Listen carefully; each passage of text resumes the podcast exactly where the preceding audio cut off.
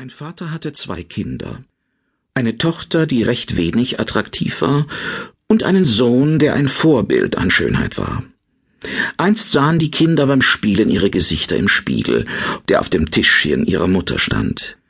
Dem Jungen gefiel sein Anblick sehr wohl, und plötzlich eitel geworden, lobte er seine Schönheit und kränkte seine Schwester durch verächtlichen Spott.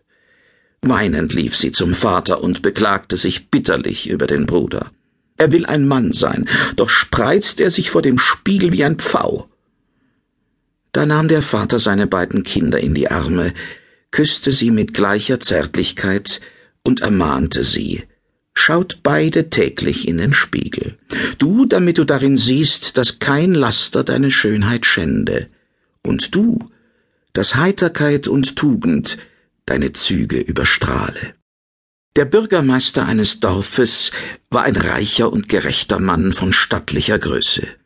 Seit vielen Generationen ging aus seiner Familie der Bürgermeister hervor, und weil vielleicht einer seiner Vorfahren einen kahlen Kopf gehabt hatte, war seine Sippe als König Kahlbaum bekannt. Der Bürgermeister lebte ruhig und zufrieden in seinem Heimatdorf. Eines Tages, als seine junge Frau auf dem Markt beim Einkaufen war, hörte sie hinter ihrem Rücken zwei Nachbarinnen schwatzen. Vielleicht hat er ja eine gute Hausfrau, sagte gerade die eine Nachbarin, aber ein kahler Baum wird niemals grün. Ja, ja, Nomen est Omen, erwiderte lachend die andere Nachbarin, und kichernd übertrafen sie sich mit lästerlichen Bemerkungen. Mit hochrotem Kopf eilte die Frau nach Hause und verließ nicht mehr ihr Zimmer. Nach einiger Zeit erkundigte sich ihr Mann nach ihrem Befinden, da sie sich nicht mehr sehen lasse und auch kein Wort mit ihm gewechselt habe. Ich will nicht mehr mit dir sprechen, bis du deinen Namen geändert hast. Der Name ist hässlich und schändlich, und die Leute machen Witze darüber. Mit einem solchen Namen will ich nicht länger leben. Wegen einer solchen Kleinigkeit, ein so großer Kummer, sagte der Bürgermeister. Seit wann ist es von Bedeutung, wie einer heißt?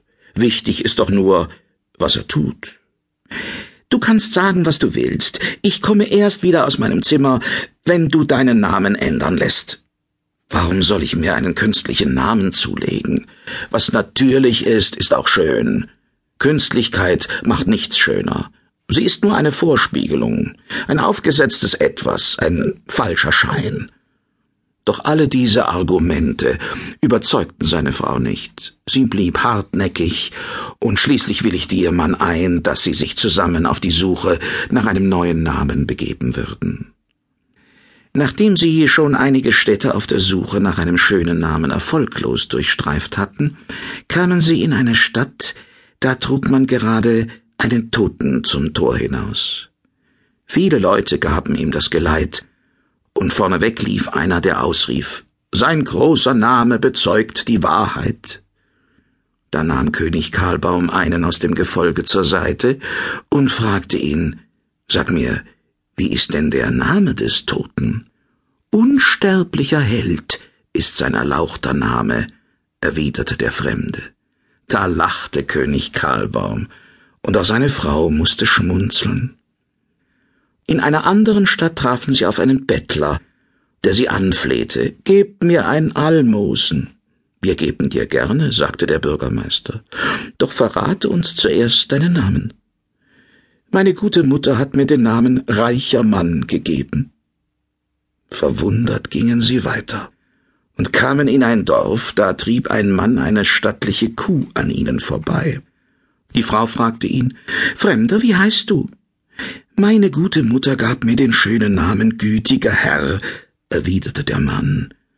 Und was machst du? fragte die Frau neugierig weiter. Ich bin schlechter, sagte der Fremde. Als König Karlbaum und seine nachdenkliche Gattin wieder zu Hause waren, sagte der Bürgermeister, nun haben wir drei schöne Namen gefunden.